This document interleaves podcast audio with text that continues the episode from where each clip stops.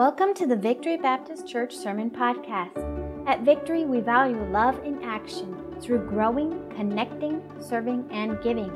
We work to show God's love and share His truth as we love and serve the Lord Jesus Christ together. Here's this week's sermon by Pastor Terry Green.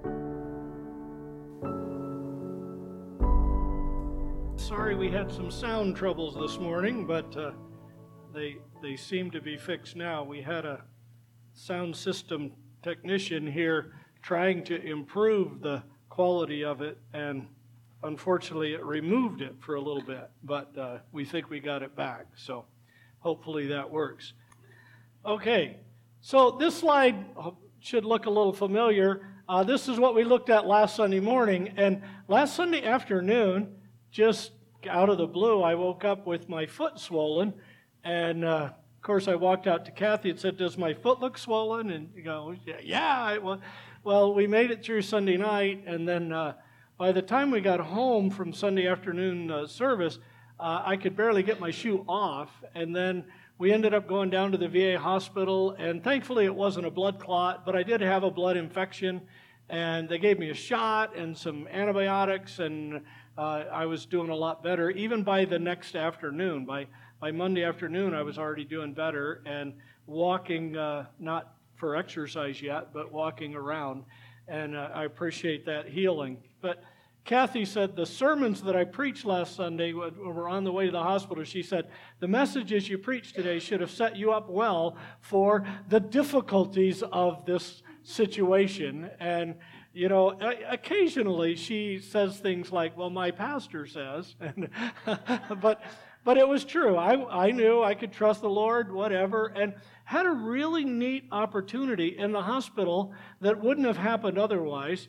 Uh, one of the nurses came in to give me the big painful shot that, that ended up helping, and I was grateful for that. But, uh, but while he was talking with me, he asked me, Man, what were you doing today? Because he's looking, I told him, Well, I was in church this morning and then this evening, and now I'm here. And he said, uh, We got talking about it, and he asked me what I did, and I told him I was a pastor of the church. And then he said, Man, I go to church. He's a believer, but he had some questions. And so he hung out in the room, making sure the medicine was doing its thing. And we talked for about 20 minutes about the Lord, and I got to help him get past some of the issues that he had in uh, the scripture, things that he couldn't quite reconcile or, or wrap his head around. And so it was a really cool moment. And, you know, it, it was enough for God to have put me there for that. But we also got to get away from the hospital for a few hours because the tech person needing to do one of the tests wouldn't come in until the morning. So we got to go see Courtney and Justin, our daughter and son in law who live in Tucson. And so that was a blessing to, them, to see them. So, uh, but while we were there, and I was thinking about this message, and you know, the reason why we have our Sunday school Bible classes, the classes for the kids, for the adults, the the children's church ministry, uh, in the August, we'll be starting up again with our Awana ministry, uh, ministering to kids in our community. And the reason we do all that is so that God can help us mature in Christ. We want to bring people to Christ so they can trust Him as Savior, and then help them mature in Christ and grow in Christ. And so the lessons are life lessons. But you can come to church and you can even memorize large passages of Scripture, and if you don't actually put it into your life, it's not helping you. The goal is to take what you learn and apply it into your own life. And I had a firsthand experience of doing that last Sunday. So, uh, this morning, the message, the things that we're going to look at, talk about, it can help you make wise decisions in your life, but only if you do the legwork. When you partner with God, He partners with you, but you have to be involved in the process. God doesn't force anybody to become spiritually mature, but He gives them the opportunity and He joins with them if they will join with Him. So uh, let me lead us in prayer, and then we're going to look at uh, many things are more important than money. Heavenly Father, we thank you so much for your grace and your love. We uh, thank you for the folks visiting here today, uh, both with the uh, Christian Motorcycle Group and also others. We thank you for the, the family of faith that some folks are able to be back with us who haven't been here for a while, and, and that's a joy. And we pray for those that are out of town or out sick. I got a call this morning from a couple out sick today, and so we just pray that you would watch over them, strengthen them. For those of us who are able to be here this morning or are watching online, we pray that you would stir our hearts as we listen to your word. May we also listen to your Holy Spirit. May we learn and grow and be encouraged in our walk with Christ. And thank you that when we walk with you, you walk with us. In Jesus' name, amen. Hey, we're going to look in James chapter 1, and then I'm going to read uh, about a dozen verses or so from Psalms and Proverbs, and then we're going to look in 1 Timothy chapter 6, and then we're going to be in James, back in James 1. But you don't need to turn to all the passages, just uh, James 1, uh, and then we'll look in the others, and I'll read them to you. They won't be on the screen uh, today. Uh, we do that sometimes, but I didn't today. All right, in James chapter 1, we're doing a series through the book of James. He says in verse 9, chapter 1, verse 9, let the lowly brother glory in his exaltation, but the rich in his humiliation, because as a flower of the field he will pass away. For no sooner has the sun risen with burning heat than it withers the grass. Its flower falls, and its beautiful appearance perishes. So the rich man also will fade away in his pursuits.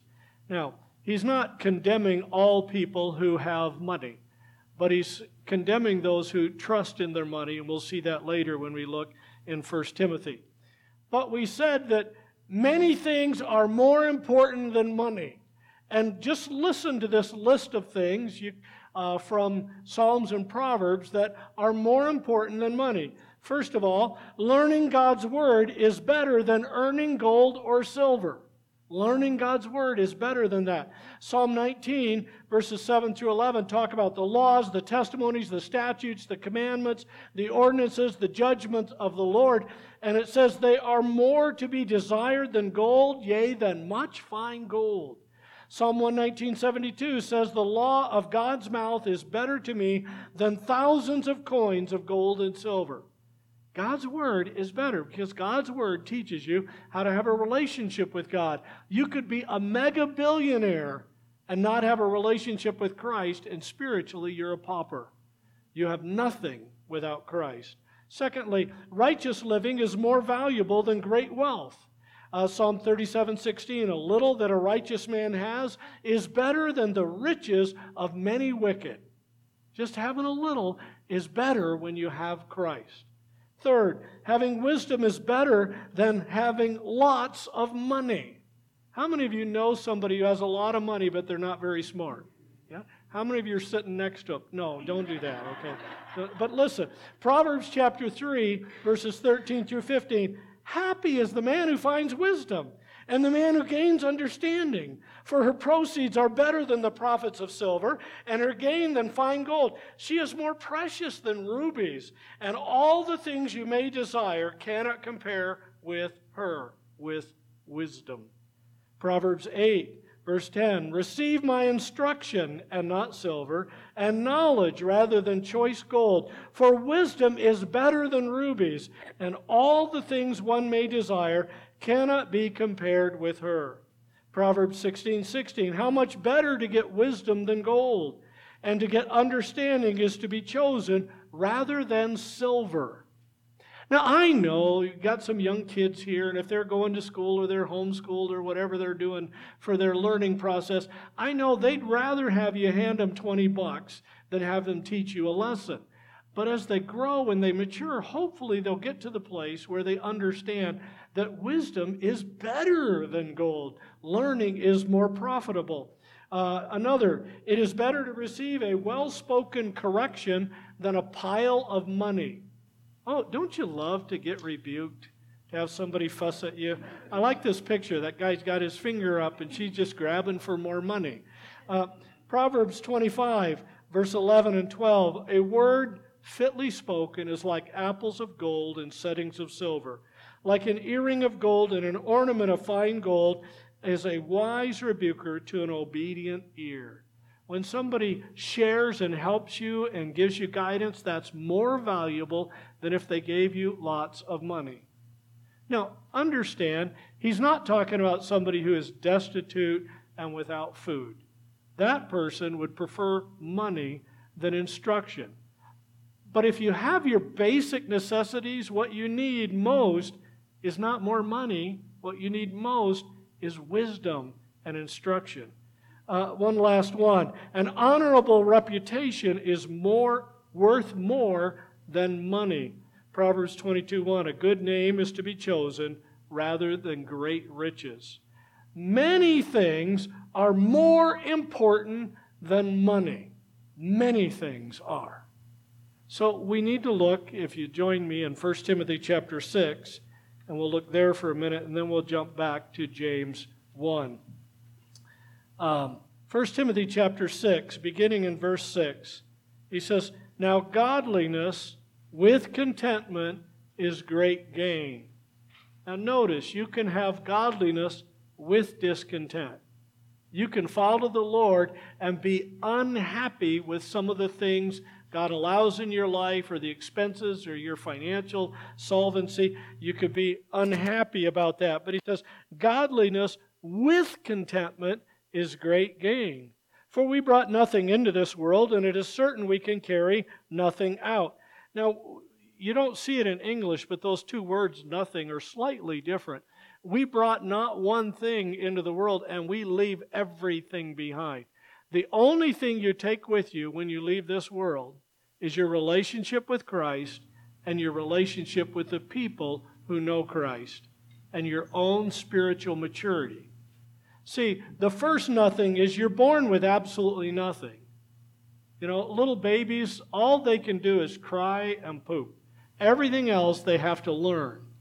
They can cry and mess a diaper, and that's it.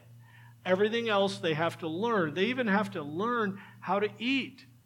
Some babies have to be taught how to drink. They, they have to learn everything.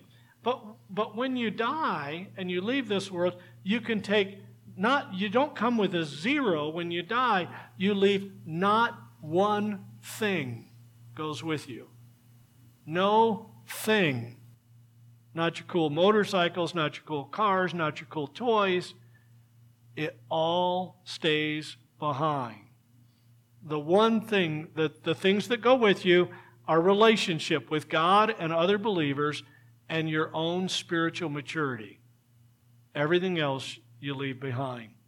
Then he adds to that it is certain we can carry nothing out no thing out. And having food and clothing, with these we shall be content. Americans aren't a content group of people.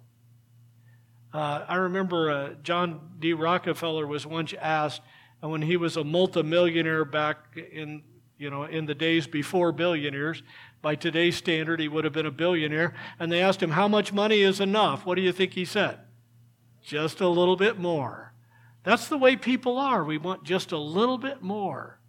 Just a little more. I was talking with a guy when I was a business executive and a manager, and he had another job and he was making lots more money. And I said, Man, what do you do with all that money? He says, Well, you know how it is bigger house, bigger car, bigger mortgage, bigger bills. That's just the way it is. Well, it doesn't have to be. You can say, This is enough, and I'm going to be generous. You, Look what he says here in verse 9. Those who desire to be rich fall into temptation and a snare, and into many foolish and harmful lusts which drown men in destruction and perdition. That desire for money. Now, uh, for years, about a dozen years, I had the opportunity of participating in a ministry in Cuba.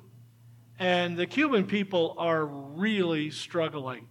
Uh, back then, uh, we had a, a friend who was the head of internal medicine at the University of Cienfuegos Hospital, and he was the chief cardiovascular lecturer at the University uh, Training Center.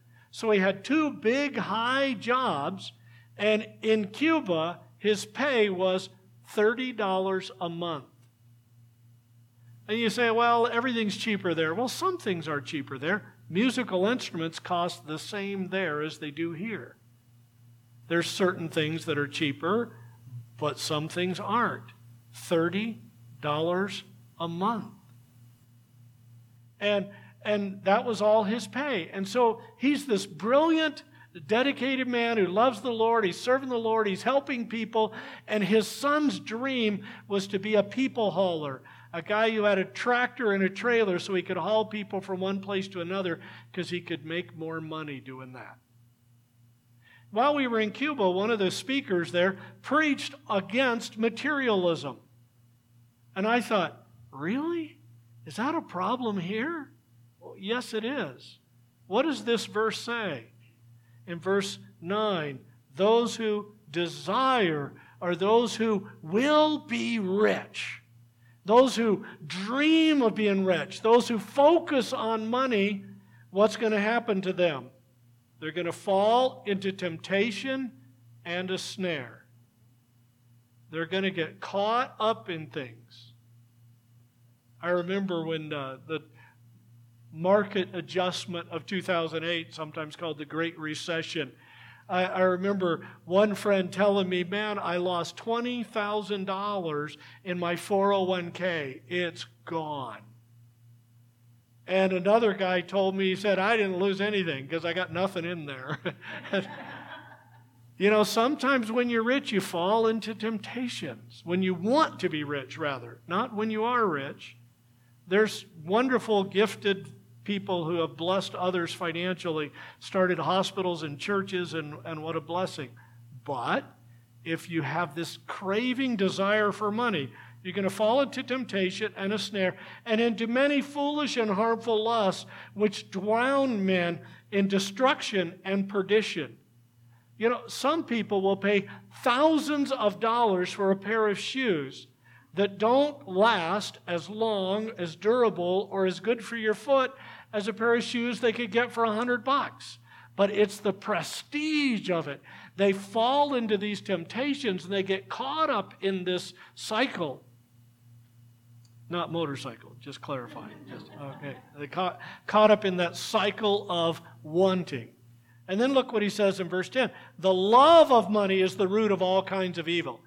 It's not money that's the root of all evil. I remember a Dagwood and Blondie comic years ago when uh, Blondie said to Dagwood, Hey, give me some of that root of all evil because I got to go get some stuff from the store. Money is not the root of all evil, it's the love of money that is. Money is a wonderful tool if you use it well. It's a destructive device if you long for it and yearn for it. The love of money is the root of all kinds of evil, for which some have strayed from the faith in their greediness and pierced themselves through with many sorrows. But you, O man of God, flee these things and pursue righteousness, godliness, faith, love, patience, gentleness. Uh, verse 17 Command those who are rich in this present age not to be haughty, nor to trust in uncertain riches, but in the living God who gives us richly all things to enjoy. Let them do good that they may be rich in good works, ready to give, willing to share, storing up for themselves a good foundation for the time to come, that they may lay hold on eternal life. See, money can be a blessing. He doesn't say, charge them that are rich in this present age to give it all away. He doesn't say charge them that are rich to confess their sin because they got rich. No, sometimes people get rich because they're really brilliant and they design things that are amazing. Sometimes people get rich because they work hard and succeed. Sometimes people get rich because they invest wisely and they get returns from that. Now, if you get rich by scamming other people, that's evil, and you'll answer to God for that. But if God provides financial blessings for you, here's some rules that God has for what to do with them based on what we've just read in Timothy. Okay? Um, money can distract you. Oh, oh by the way, I, I wanted to, you to look in uh, verse 17. Command those who are rich in this present age not to be haughty nor to trust in uncertain riches, but in the living God. And uh, Proverbs 11 28 says, He who trusts in his riches will fall, but the righteous will flourish. So there's a difference whether you're trusting in your riches, craving your riches. Uh, somebody phrased it it doesn't matter how much money you have, it matters how much money has you. And that makes the difference.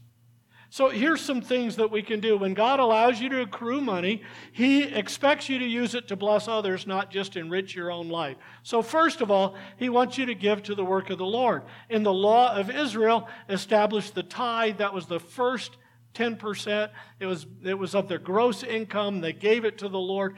And in the New Testament, Jesus continued that, saying, You ought to keep tithing and giving offerings, but there's other things that are even more important like taking care of widows and taking care of people and helping and ministering to people. That's more important than money. Um, secondly, you need to meet the needs of your family. Elsewhere, when Paul's writing to Timothy, he said, If a man doesn't take care of his family, he's worse than an infidel. Now, we had a situation in a church that Kathy and I were in in Texas uh, before I became a pastor. And in that church, there was a, a family that they were really struggling financially and the dad was giving all of his money away to missions. And so the mom came to the church to see if we could help her have shoes for her kids. She couldn't afford to buy her kids new shoes. Well, why couldn't she? Because the husband gave all of his money to missions. It's important to give to the work of the Lord, but it's also important to meet the needs of your family. And when the pastor and I sat down with that man and talked with him about his responsibility to his family, he got mad and left the church and went someplace more spiritual. No, he didn't. He was violating Scripture. You can't give it all away unless God has enabled you to do that. If you're a single person and feel led to give it all away, you can do that. But you have to take care of your family. But God said, put him first and then the family. And there's a third area. He give to meet needs and bless the lives of others. And by the way, while you're meeting the needs of your family, it includes saving for the future. You don't just get it this payday and disseminate all your money this payday. Uh, you'll be in trouble when your air conditioning dies and it's July and you need a new one. You got to save up for things too. But look what he says in verse number uh, 18 talking to rich people about God who gives us richly all things, he says, Let them do good, that they be rich in good works, ready to give or to distribute, willing to share, storing up for themselves a good foundation for the time to come, that they may lay hold on eternal life. We give and we bless other people, and, and, you know, it can be really a lot of fun to give. In fact, the scripture says it's more blessed, a bigger blessing to you to give than it is to receive. And one of the most fun moments Kathy and I had when uh, we were in Bible school, we were all broke. We were all struggling. Uh, we're working full time. I was working full time, going to school full time. Uh, she's taking care of kids, going to school full time, and and she even was working another job that she could do at home around it. And it was a it was financially a really challenging time for us. Uh, but then I graduated from school. I got promoted into management at my job. And at the school, nobody knew I was suddenly making more money. My, my pay raise was a $7,000 a year pay raise. But nobody knew that. They thought we were still struggling like they were. And so we had a blast helping other people. And one time there was a couple, they were really quiet, and, and, and we got to be friends with them, and they had a specific financial need, and, and we found out about that need.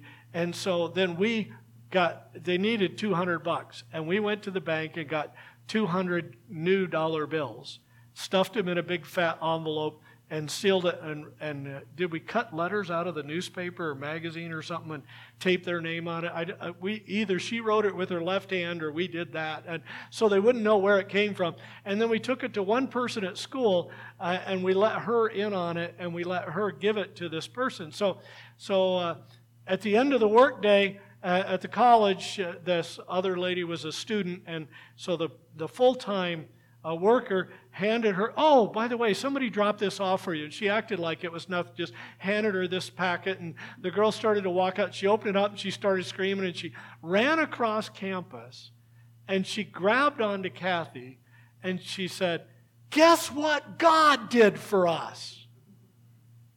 You know, that was way cooler than if we had said, oh, you need 200 bucks here, we got plenty, here you go. It was way cooler to give it that way. I've known people in our church give to help other people in our church. They've done it anonymously. So the only person who knows is the um, contribution secretary, and they know that person gave this money and it went to that person. It's not taxable, of course, but I mean, it's not a tax deduction everything's taxable, right? It's not a tax deduction, but but it, it, was anonymous and they could bless somebody. So give to meet the needs of others. That's an important thing that Paul is telling Timothy. You need to instruct people to do this.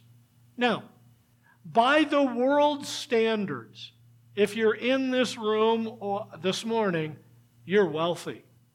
By the world's standards, you're wealthy. So, what are you doing with your wealth to help other people? Giving to the work of the Lord, meeting the needs of your family, and then giving to meet needs and bless the lives of others. It can be a great blessing. We have the opportunity to fully support a couple of missionaries in Cuba. They're Cuban nationals, fully supported by our church, working, reaching people for Christ. We help support Bible school, a seminary in Cuba, in Chandler, in uh, India. Uh, we have the opportunity to, to make a difference in the world. And so just give generously. Be generous to help meet the needs of other people. It's not wrong to have a nice car or a nice house, but maybe you should just have a nice car or a nice house not have the nicest car or the nicest house anywhere around. And be generous toward other people. Help and bless others. That's one of the reasons God allowed you to have that money. Now, if you have your Bible with you, jump back to James chapter 1 and verses 9 through 11, where James said, Let the lowly brother glory in his exaltation. What in the world is that? Well, it's a low a believer because he says the lowly brother. So it's a believer, a brother or sister in Jesus Christ, and he said in James 1 9, let him glory in his exaltation. See, if you are a believer in Jesus Christ, if you have asked him to forgive your sins, you have received him as your Savior, then you are a child of somebody. Who are you a child of? God the Father. God makes you a, a child of His. He adopts you into His family. So you're a child of God. You're, you're a, a, a son of God, a, a, daughter of God. You are a one part of God's family. And someday you know how great it's going to be, right? You're going to be in heaven, and, and when God described like the holy city, New Jerusalem, and, and, and the streets are paved with gold that's so pure it's translucent. It's like the old joke about the guy who made a special deal with God that when he died, he got to take something with him to heaven. And so he got his suitcase and he went to heaven and, and then he met Peter up there in heaven and Peter said, Okay, you had permission to bring the suitcase. This is unusual, never happened before. What in the world did you bring in there? You open the suitcase and it's filled with gold bars.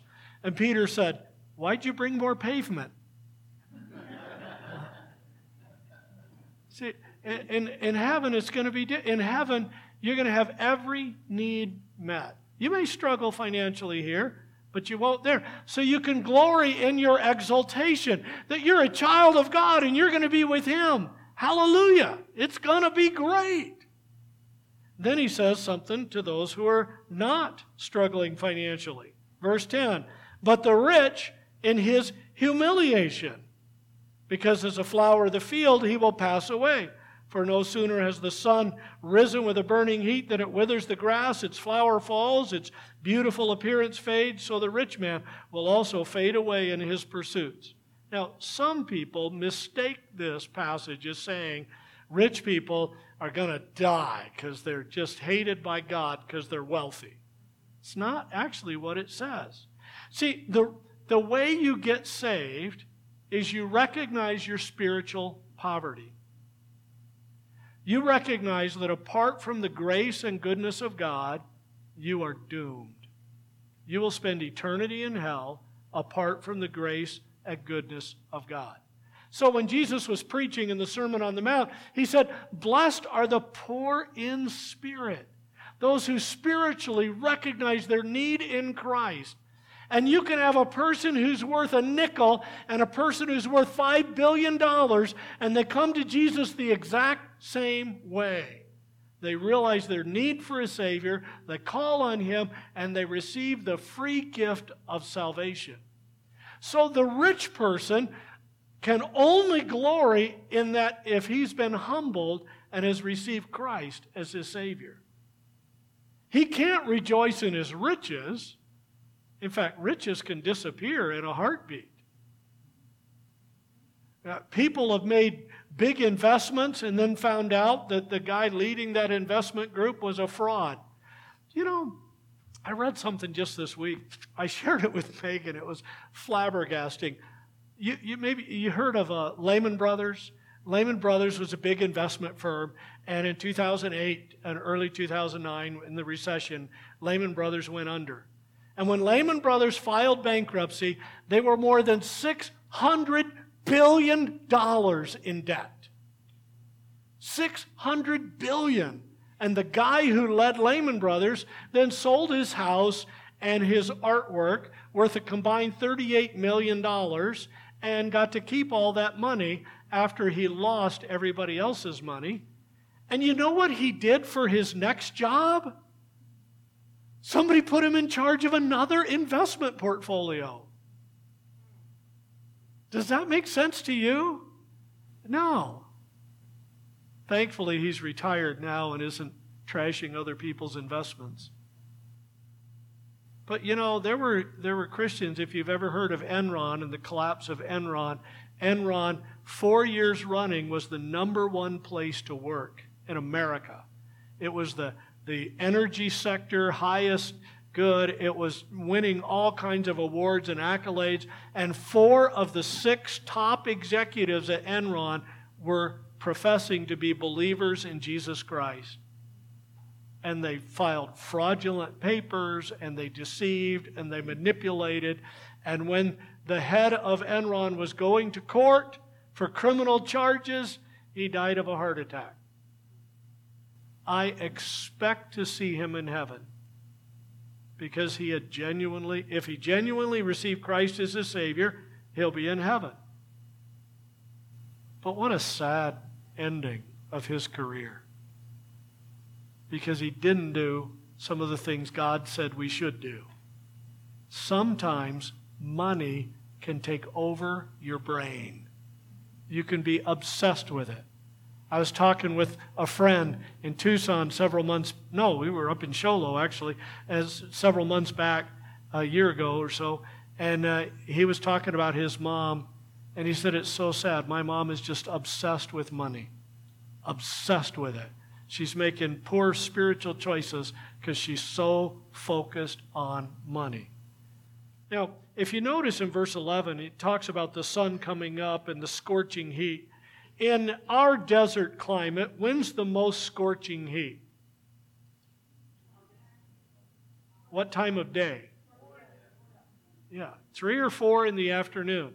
And yet it says here in the morning. See, they have something that we don't have in the Middle Eastern deserts, and that's called a kadim or kasim wind that is a scorching heat blowing wind. It's kind of like you take our big dust storms and you take that dust storm and add 30 degrees to it. That's the scorching wind that comes in the deserts there. And so last year, Baghdad hit 125 degrees with searing winds. That's what this is talking about that this blowing wind coming out and the flowers you, you glance out you know right before daylight you, there's enough daylight to see them and your flowers look good and then an hour later they're just destroyed by this hot scorching wind so that's what happens to a rich person who doesn't trust the lord everything they've worked for just dies there was a really rich guy who died in one town. This is a true story. And, and the person went to a person went to the pastor and they said, "Pastor, how much money did he leave?" And the pastor said, "All of it. All of it. We all leave all of it." Here's some wisdom that we can get from these verses in James. Number one, we rejoice not because of earthly circumstances, but by reason of spiritual realities. I wish I had written down where I got that quote. I, I don't remember who I copied it from. Uh, but even a person without money is blessed if they know Jesus Christ as Savior.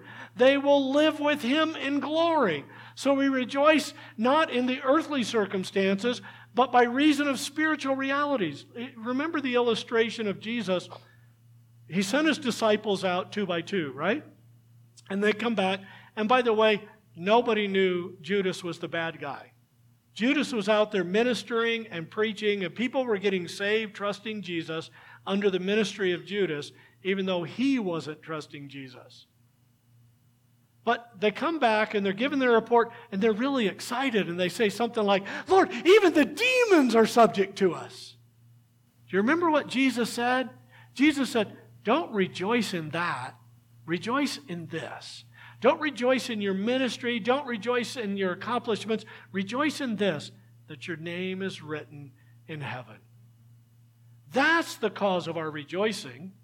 Not that you won some lottery and you become an instant millionaire. No, you're on your way to heaven. Going to heaven is worth more than being a quadrillionaire. You'll be rich beyond imagination when you're with the Lord in heaven. The streets are paved with gold. Secondly, we each desperately need a Savior. When a person is rich, they should rejoice in their humiliation, their understanding of their spiritual bankruptcy. They're poor in spirit. When they realize this, then and only then can they be saved. And actually, Jesus also taught it's harder for a rich person. It's easier for a person who has needs to realize their need for a Savior. But if somebody has so much money, they don't have needs, they don't recognize that. And for some rich people, it takes a health crisis for them to realize they need a Savior. And some go to their grave trusting in their riches and they miss out on heaven. Thirdly, rich and poor alike can rejoice in Christ our Savior. Rich and poor alike can rejoice in Christ our Savior. Let the poor woman, man rejoice. Let the rich one rejoice. We can rejoice in Christ. And what a blessing that you don't get to be a Christian because you give lots of money, because some people can't. You don't be a Christian because you do lots of work, because some people can't.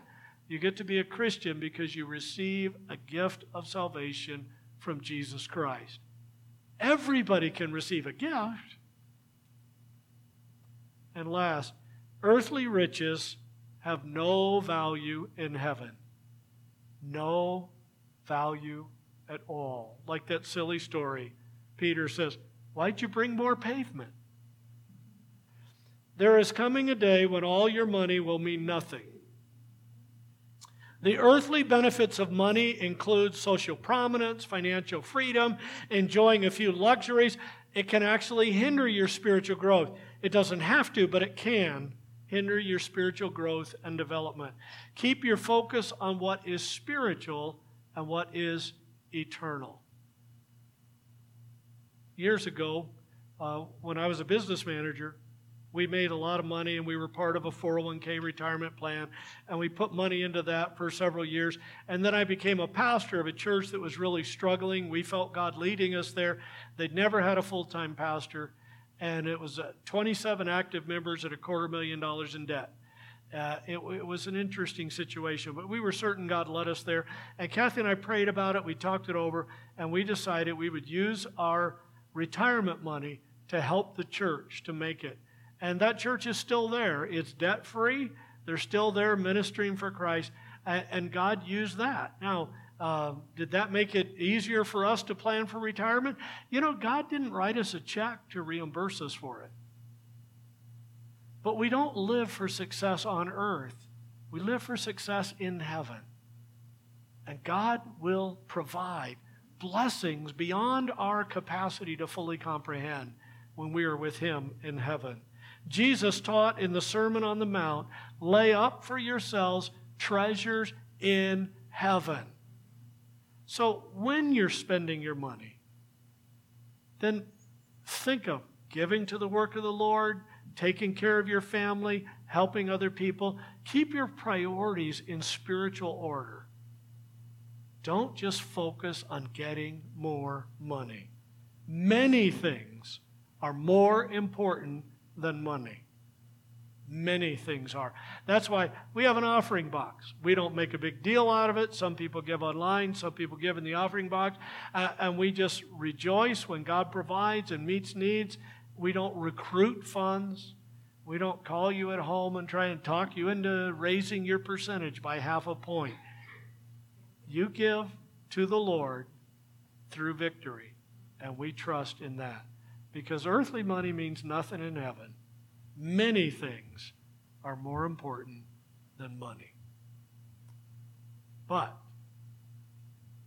if you get money wrong, you're the one who loses. I remember what uh, what uh,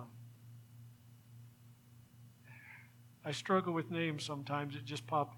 Uh, Mordecai was talking to Esther. Remember that? When Mordecai was talking to Esther, Mordecai said, Esther, if you do this thing, God can bring deliverance through you. But if you don't, God will bring deliverance some other way. No? God will provide. Whether you give or don't give to the work of the Lord through victory, God will provide. If you give, He blesses you and uh, you bless the ministry. If you don't give, somebody else will, and God will bless them. So keep money in the right perspective. It's a tool that can be used to further the work of the Lord, to bless your family, and to meet needs in other people's lives if you use that tool wisely. Heavenly Father, we thank you for your love and grace. Thank you for that salvation has nothing to do with money and everything to do with the blood of Jesus Christ given for us on the cross. We thank you that salvation is a free gift that we can receive. We thank you that we can rejoice forever in our relationship with Christ. And we also thank you that you give us enough money to be able to eat. You bless us richly, spiritually, and sometimes even financially. And we thank you so much that we can trust and follow you. In Jesus' name,